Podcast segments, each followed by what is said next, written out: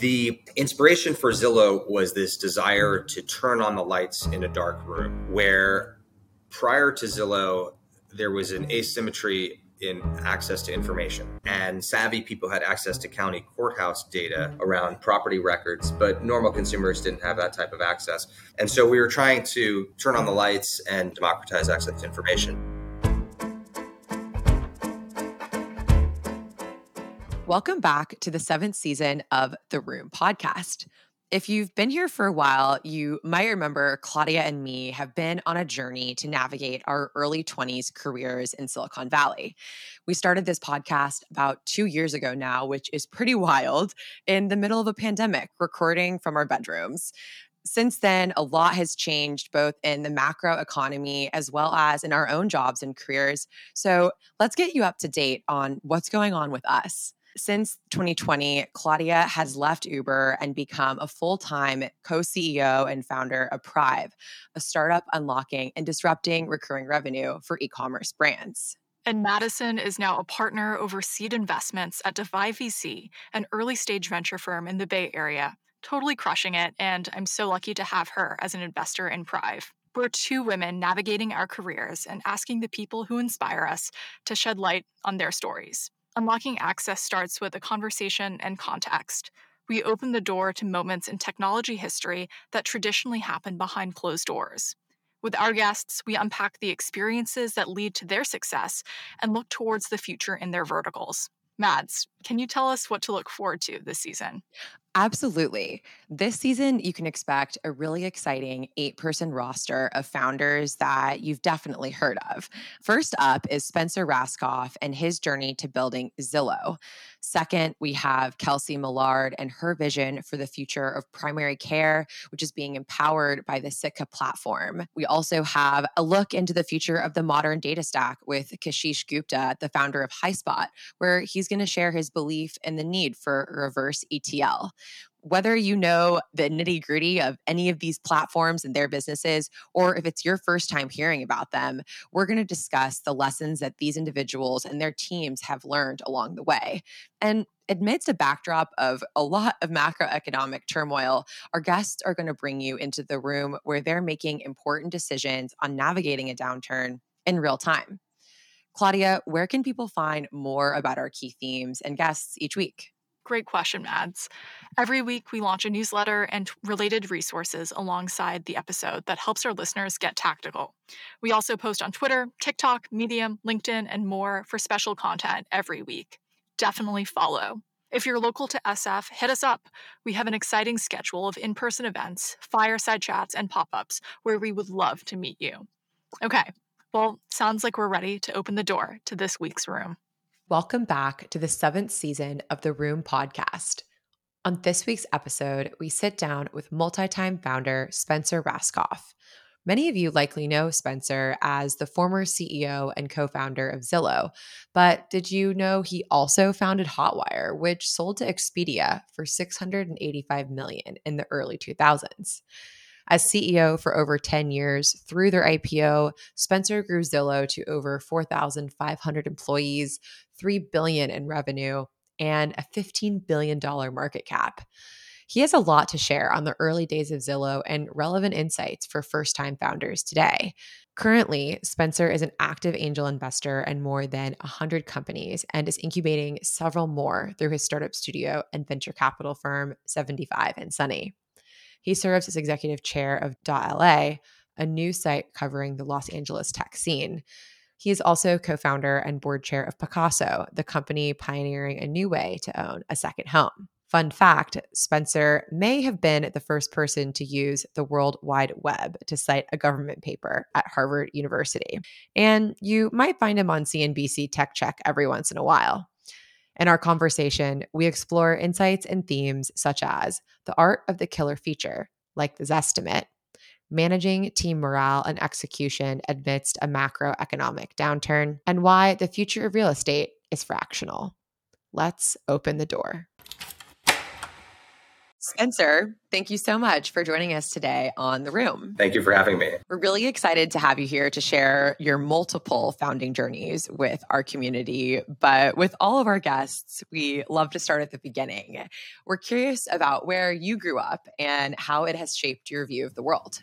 I grew up in New York until I was 12, and then my family moved to Los Angeles. And I grew up as a child of entrepreneurs. So my mom was a teacher and a real estate agent, and my dad was in the music business and started out originally as an accountant and was a partner at an accounting firm, and then through a weird coincidence and happenstance, ended up becoming the tour accountant for the 1972 Rolling Stones European tour, and then became a business manager and eventually tour producer for many bands U2, the Rolling Stones, David Bowie, Paul Simon, Pink Floyd. He managed the estate of Elvis Presley after Elvis's death, 38 Special, Lynyrd Skynyrd, Shakira, and many others. And the reason I mention that is I grew up watching his entrepreneurial journey from a pretty stable life as an accountant to a much more interesting, fun entrepreneurial journey in the rock and roll industry and through lots of different career pivots over his 40 or so year career.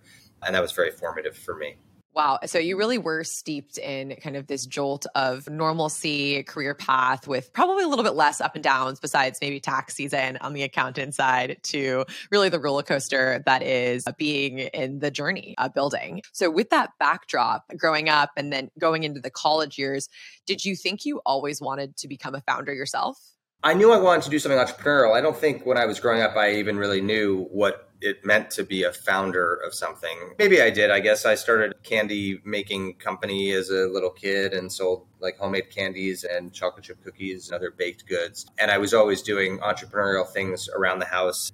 Employed my brother, my older brother, in a tracing business. So we would take tracing paper and trace art and basically then convince my family, my parents, and our extended family to buy our crappy tracings. Kids today with a similar personality would probably teach themselves to code. This was the 70s and 80s, and it wasn't as accessible as it is today. But yes, I was always entrepreneurial, but I don't really think I knew what it meant to be a founder of a startup at the time. It's always so interesting with our guests to hear about the early lemonade stands and the early candy businesses. I think it's definitely a strong indicator of future entrepreneurial activities. Fast forwarding just a little bit, you attended Harvard for undergrad. Go Crimson. I'm curious, what was the attitude on campus towards the internet in the 90s? Having graduated in 2018, I think it was probably very different when I was there. It was very different, and there was no attitude really at the time. So I graduated in 1997. When I got to Harvard in 1993, there really was no internet. There was literally no internet in the dorm rooms. And I went once a day or once every other day to the Science Center where I'm sure you took many classes, to check email. And the basement of the Science Center was the computer lab, and that was the only place on campus that you could check email. And usually you wouldn't even go every day because nobody was on email, so you didn't really have any emails to check. And it wasn't until junior or senior year that we had the internet in all the rooms. Again, just to date myself a little further, I was a government concentrator, and one of my papers I wanted to use some message boards from the World Wide Web, this new thing, as sources. And I had to get special approval from the head of the government department to use the internet as a source. And nobody knew how to source it in the bibliography because nobody had yet put a URL as a footnote or an endnote to a paper. So it was very different. And when I graduated in 97, all the best people in the class went to investment banking and consulting, and I went to investment banking. There were a handful of people that went into tech, but those were mostly folks that weren't able to get jobs in consulting and investment banking.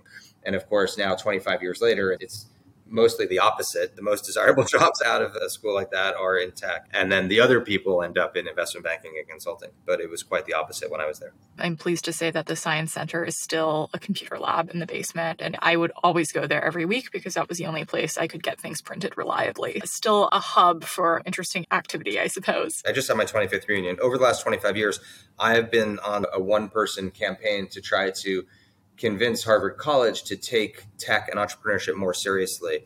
because they're so wedded to the undergraduate liberal arts experience, which I know, Madison, you had at Dartmouth and Claudia, you had at Harvard. And liberal arts is very important foundationally, and you learn how to learn and you learn how to ask questions and you learn how to write. But a liberal arts education doesn't have any practical entrepreneurship in its actual education. And I actually, I and others finally convinced Harvard to let me create their first ever course, undergraduate course on entrepreneurship. So last semester, I taught a class called Startups from Idea to Exit, which was Harvard's first class on startups at the college level. I taught the students in that semester through the life cycle of a startup from how to brainstorm a startup idea, how to recruit a team, how to launch an MVP, how to find product market fit, how to raise a seed round, how to scale, how to build culture, DEI, and then how to exit through an IPO or a sale. So it's great that in 2022, Harvard's finally doing this.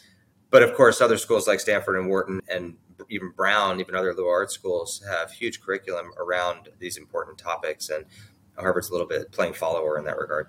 I'm optimistic that the same way there was this pivot from everyone going into investment banking, consulting, then to everyone going into tech as engineers, PMs, there is probably going to be more of a tracked path directly into entrepreneurship. And I think that's going to be a super interesting trend to follow. Speaking of startups. Today, you're most known for co founding Zillow. Yet in 1999, you launched Hotwire.com, which ultimately sold to Interactive Corp for 685 million.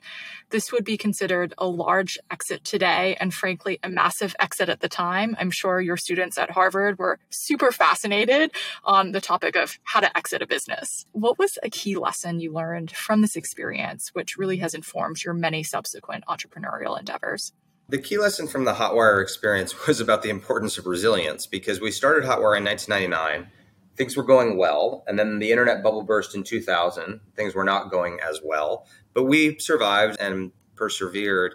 And then 9 11 happened in 2001. And 9 11 was really a disaster for an online travel startup because people tended not to travel after the awful terrorist incidents of 9 11, 2001. And so Hotwire was very much on the ropes. And we were able to survive only through a couple of things that we did at the time. Number one, we cut the company from about 200 employees to about 150 in order to extend our runway. Number two, we raised more capital, unfortunately in a down round, but better a down round than no round. It really saved the company. Number three, we pivoted the company towards the hotel product and the hotel business because prior to that, Hotwire was mostly in the business of selling airline tickets. And travelers after 9-11 weren't keen on flying but they still wanted to vacation and so the hotel business held up pretty well and it was hotwire's pivot to hotels that really saved the company. And the common thread through those three responses to the challenges that we faced was the importance of connecting employees to the mission and building a strong company culture through that period of adversity and that served me very well through 2008 when I faced some similar challenges at Zillow through the financial crisis, the real estate crisis, and mortgage meltdown. And it continues to serve me well today through the COVID crisis and then now through this current recession that we're in the early stages of in late 2022. And those lessons I learned at an early age at Hotwire when we started the company at age 23. I'm excited to double click on 2022 and what home ownership means and the mission behind Pacaso. But before we get there, the year is 2004, four years before the financial crisis. What was the aha moment that launched Zillow? I had sold my company to Expedia. Expedia was part of IAC at the time. And I wanted to do something more entrepreneurial. I wasn't that happy at a big company. And so I left and a couple other Expedia execs left at around the same time. And we sat in a room and started brainstorming on business ideas. And the inspiration for Zillow was this desire to turn on the lights in a dark room, where prior to Zillow, there was an asymmetry in access to information. Real estate professionals, real estate agents, real estate brokers had access to the MLS, which had all this great secret industry data and savvy people had access to county courthouse data around property records, but normal consumers didn't have that type of access. And so we were trying to turn on the lights and give access to information, democratize access to information for people. But the real inspiration, the real idea, the spark that helped launch the company was the Zestimate. I still remember that that moment, late 2005, maybe early 2006, when we came up with that idea, and we were in the conference room brainstorming, and we were in a high rise in downtown Seattle. You, Madison. It was the um, Washington Federal Building. It was at like Sixth and Pike or Seventh and Pike, right near the convention. That's probably not called it anymore. but anyway, one of the high rises downtown, and we were looking out the window across Lake Union at the Queen Anne neighborhood, which is a suburban area of Seattle. And we said, "Gosh, can you imagine if you had like a God's eye view of Queen Anne and you could see information on every single home?" a price on every rooftop. You could see with X-ray vision what the square footage was of every home, what everyone paid for their house, and what every home is worth. And there's a great picture you can probably find on the internet somewhere of me standing at the whiteboard at that moment, drawing a stock price graph on the whiteboard, and it says a price on every rooftop, and homes increase and decrease in value just like a stock does. And so that was the inspiration. And we then recruited a team of former colleagues from Expedia who were some of the smartest quants that we know that helped build the first version of the Zestimate algorithm. And we ultimately launched the company about six months later with Zestimates. Zestimates are a key part of pretty much any home buyer's journey today as a critical benchmark for understanding the value. How did you think about honing in on a key product feature when sometimes it feels like you're stumbling around in the dark looking for product market fit and really trying to invent something that does not yet exist as a concept in the world. There are a lot of good lessons actually about that first version of the Zestimate for startup founders looking for product market fit. Two things I can share. Number one, the first version of the Zestimate was not very accurate. It had a median error of about 14%, and we only had Zestimates on 40 million homes, which is about half the country. And you fast forward that to today, and Zestimates have a median error of about 2%. So they're extremely accurate on average. And there's Zestimates on 100 million homes, basically every home in the country. So that first MVP was really very inadequate as compared with where the product eventually got to. But that's okay. There's a common expression in startups that if you're not somewhat embarrassed by the first version of your startup, then you probably waited too long to ship. And I teach that in my Harvard class, and I show examples of early websites, including the first version of Hotwire, which is just hideous and is terrible and only had airline tickets. It didn't have hotels or rental cars, and it only had round trip tickets, not one ways, and it was only in the US, a very limited first version of the product. And if you look at the first version of any product from Zillow to Airbnb to Google, they're all pretty terrible in retrospect. The second interesting thing from a product market fit standpoint was we decided to go with a single dollar value of this estimate instead of a range. We knew that a range would be more accurate. Oh, this home is worth between 400,000 and 420,000. But we also knew that would be much less interesting and less controversial. And putting a single price and saying that home is worth $418,012 was much more interesting, shocking, voyeuristic. It created that kind of viral loop of people Zillowing their friend's house and their parents' house and their boss's house and their ex girlfriend's house. And that was really important to the early growth of Zillow. The third thing I'd add about that first version of the product and finding product market fit was we did delay the shipping of the first version of the site and the launch of the company by about, gosh, at least a month, maybe two months to build what we called My E, My Zestimator, which was really a secondary feature which allowed you to claim your home and change certain home facts because we knew that a lot of the time when this estimate would be wrong, it would be because we had inaccurate information about the home. And we hoped we would attract a lot of traffic initially. And so we wanted to give owners something to do to do something with the website rather than just see the price and be pissed off. And so we did delay the first version to allow you to claim your home, edit your home facts, and then that would impact this estimate and allow you to publish your own version of this estimate. And that was a hard decision. Do we wait and delay the ship of V1 in order to add that feature? And I think that was the right decision. But anyway, those are some of the early product decisions that we had.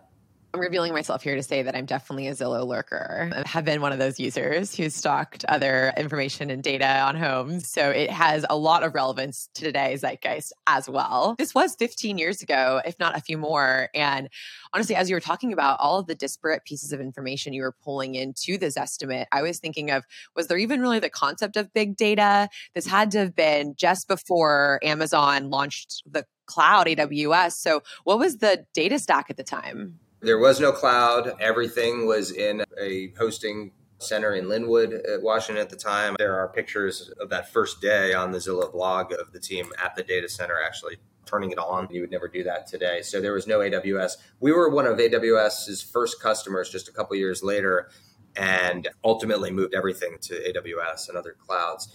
And that's one of the main things that made Zestimates so much more accurate over time because every night when Zestimates are now recalculated in the cloud, Zillow is able to do a burst of computation that if we had to buy all those machines, it would be tens of millions of dollars and probably not even practical because Zillow has to do this burst computing to recalculate 100 million Zestimates every night. And that's perfectly suited for a cloud environment. So it's changed a lot, and it would be a lot easier and cheaper to build a V1 today. The other thing that didn't really exist back then is all these innovations in machine learning. So, for example, another reason that the estimate is much more accurate today is Zillow uses computer vision to look at the quality of photos. And the computer vision models will say, okay, this estimate on this home was $400,000. When it sold, it sold for $440,000. And the day before, the estimate was 400,000. Zillow doesn't know why it was 10% light, but it does know that the estimate was off by 10%. And then the models look at the quality of the photos automatically and determine there's something about these photos that made us 10% light. Let's take other homes that have photos that look like those photos and increase their estimates. And so those machine learning and computer vision models certainly did not exist in 2006. And today they're the norm at Zillow and many other companies. That's an incredible peek under the hood of the magic behind this estimate. And don't want to jump too far ahead and kind of ruin the story here, but Zillow did ultimately end up multiple rounds of venture financing and then IPOing in 2011 with you as CEO. We're curious who is the first external investor to say yes to investing in Zillow?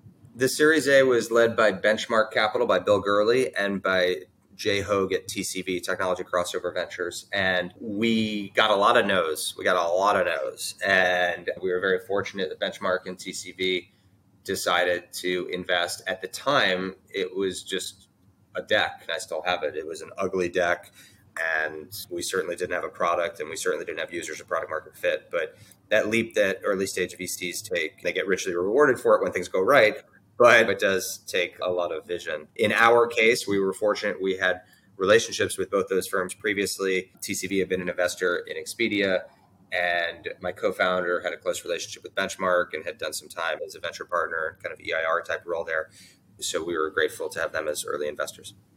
Pretty great first yeses, as both of those firms are quite legendary. Today, I'm seeing a lot in the ecosystem of pushback from entrepreneurs and creating a board at the early stages of building. Just curious, given you now have this perspective of both private and public CEO, like what is the best case board dynamic and is there such thing as creating a board too early i'm smiling because i just started working on a series of blog posts on exactly this topic how to build it at what stage how to work with them etc so I think boards are very important. And as in my role today at 75 and Sunny Ventures, I'm an angel investor in about 100 companies.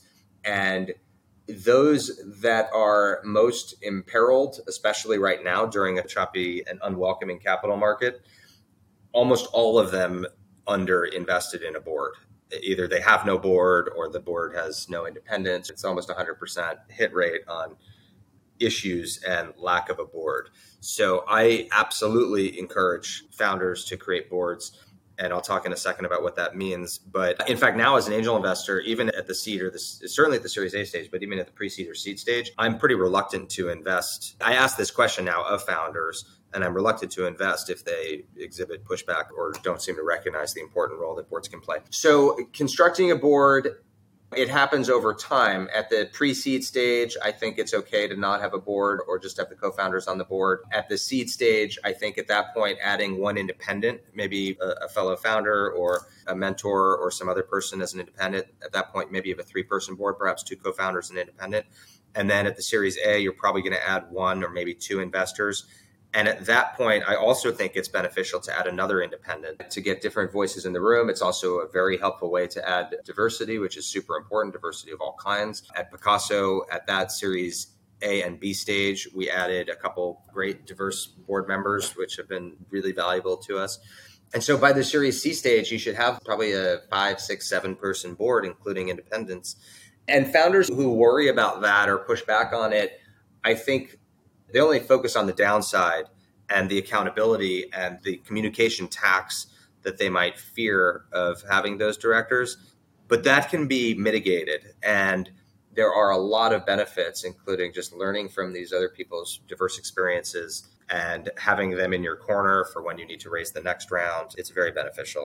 It's a really powerful statement coming from you, who's a multi time successful founder, but also now turned investor. You've seen really both sides of the table. I have found this be a friction point in negotiations with entrepreneurs and have wondered why. I understand that there's been bad actors in the ecosystem. And I do understand that board members sometimes don't deserve this power they get. But at the same time, from the inside, I know how important it is for us to really just think about that as a true partnership and feel like there is a space that you can collaboratively give feedback and encourage and bolster and support. And the board has just historically been that structure. So it's interesting and really helpful to get your perspective there. With that as the backdrop, board members or just investors and teams often go through good times, bad times, everything in between. You alluded a little bit to the turmoil that happened in Hotwire during the crash in the year 2001. But at the leadership level, there's oftentimes these strategy and direction moments around how to expand the core product specifically, right? You have this thing, it's working so well.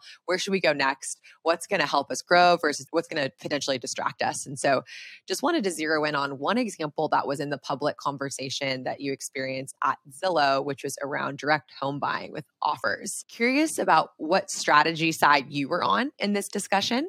And then how did you balance this internal and external stakeholder management as you went through this journey? I was CEO when Opendoor and OfferPad started growing and started raising venture capital and started having a lot of momentum. And I was very reluctant initially to move Zillow into the iBuying space because I was concerned that it was capital intensive and risky. But we saw them continue to grow. And then we started doing consumer research on the seller experience. And we learned from a huge amount of seller research that selling your home is painful and it is difficult to keep a home show ready, meaning clean. It's very difficult and stressful on a family to keep taking the dogs and the kids out of the house every time there's a showing. And the uncertainty around the timing of selling your home is very difficult. Not knowing is your home going to sell in a week, in which case, oh my gosh, where do I go? Or is it going to sell in a year, in which case, oh gosh, I can't buy my next house. And so iBuying solves all those problems. It allows the seller to pick the move out date. It allows you to, it obviates the need for showings, et cetera. So based on that, I ultimately led Zillow into the iBuying sphere. We hired about 2,000 people. I got us to about 20 markets. And we were doing it profitably or nearly profitably when I decided to retire as CEO. This was about three, three and a half years ago. And at the time, we were charging about a 10% fee for sellers. So we'd say to a seller, hey, we think your house is worth $400,000 we're going to charge you 10% fee so you'll keep 360000 and with that $40000 that would pay for the renovation costs and the interest expense and the commissions and then we would refurbish the home and quickly resell it. And things were good. What happened unfortunately over the next couple of years was that zillow reduced the fee from about 10% to about 1% and they did that to try to gain market share on Opendoor and OfferPad. And unfortunately, that decision increased the acceptance rate of the offers dramatically. And so all of a sudden, the models went haywire and a lot more sellers started accepting Zillow's offer at a 1% fee. Sure, I'll take $396,000 instead of $360,000. And so Zillow bought way too many homes. And this was after, long after I was gone, three years after I was gone. And then Zillow decided to abandon the strategy, lay off 2,000 people, and retreat and retrench to its original business of just selling leads to real estate agents. And I, and by the way, there's a great case study back to the Harvard conversation. There's an HBS case study on all of this, which has this discussion in more detail. Unfortunately, it needs to be updated because the case study ends with Spencer retiring in victory because it's working and it was successful, but it needs to be updated with what's happened over the last three years. So I am still a believer in iBuying. I believe that a lot of homes are going to be sold in this way. And you can see OfferPad and Opendoor's results continue to be excellent. I think this was a case of a error, a judgment error in the implementation of a wise strategy. And I think it's regrettable and no involvement in Zillow anymore, other than still being a large shareholder and it's been frustrating to see stock price react the way it has and a lot of shareholder wealth be destroyed through this through this period. Absolutely. Thank you for sharing that instance. I think it's super helpful to hear, especially at the scale that Zillow is, when you really take a big bet on something and where there can be a lot of upside and then there's natural downside, especially at that stage. So that's a really helpful example. Just stopping there for a second, there's a lot of macro uncertainty at the moment. You alluded to earlier having been through two prior downturns with two different startups, and you gave some really great tactical examples of how you mitigated that in Hotwire. But at a high level, what would be your biggest piece of advice to entrepreneurs today navigating through what is, as you said, the early stages of a recession? We're recording this in mid September 2022. And I think, unfortunately, the funding environment is going to get worse before it gets better. It's going to be a very difficult environment for startups to raise venture capital in for at least six months. So, taking founders into late Q1 or Q2 of 2023. And so, what founders and executive teams need to do is to manage cash carefully, extend runway, reduce burn any way you can, be very judicious on headcount growth and marketing expense and other expense additions because it's going to stay really hard. Now, the good news of all this is great companies get built during these periods of time. And if you're a founder listening to this and you're saying, gosh, having such a hard time closing my Series B, well, be glad because if it's hard for you to close that Series B, think of all the other seed stage companies that are not going to get funded. And if you already have your seed round, be glad for all the other would be competitor founders that aren't going to be able to get that pre seed round done. So the door is kind of slammed shut behind you to some extent. And depending upon where you are on that assembly line of company creation, that can be a good thing. And that was absolutely the case in 2008. Zillow and Trulia, both of which were venture funded in 2006, the door was slammed shut behind them in 2008 because of the real estate crisis, and there was very little competition funded from that period of 08 to 2011, and that's one of the main reasons that Zillow and Trulia succeeded the way they did. But it certainly didn't feel good at the time back in 08. It felt terrible. And I was wishing for a better economy and a better funding market, but it was a blessing in disguise in retrospect. Claudia is navigating a lot of consumer strife as she's building an e commerce enablement company, but navigating it very well as a proud investor. Just shifting our gears to a look forward motion, Spencer, as we think about what you're doing next and how the ecosystem is ever changing in all of the right ways. You recently, or I should say, over the past few years, started Pacaso, which is unlocking fractional ownership for second homes in hot markets like Napa, Palm Springs, can you tell I've been stalking Pacaso's website? And just curious about this fractional motion as what you have previously called a next wave in real estate. It's a very exciting development. For the last 15 or so years in prop tech, a lot of the innovation has been around democratizing access to information and, as we discussed already, helping consumers be on the same level playing field as practitioners. Where we are today is quite different there are two main vectors of innovation in prop tech. One is around reducing friction in the transaction, so bringing more technology into the transaction so that it can happen more seamlessly. We talked about iBuying, which makes it a lot easier to sell your home. Power buying makes it a lot easier to buy a home. There are great companies that are trying to create digital mortgages and digital appraisals and other things that will reduce friction in the transaction.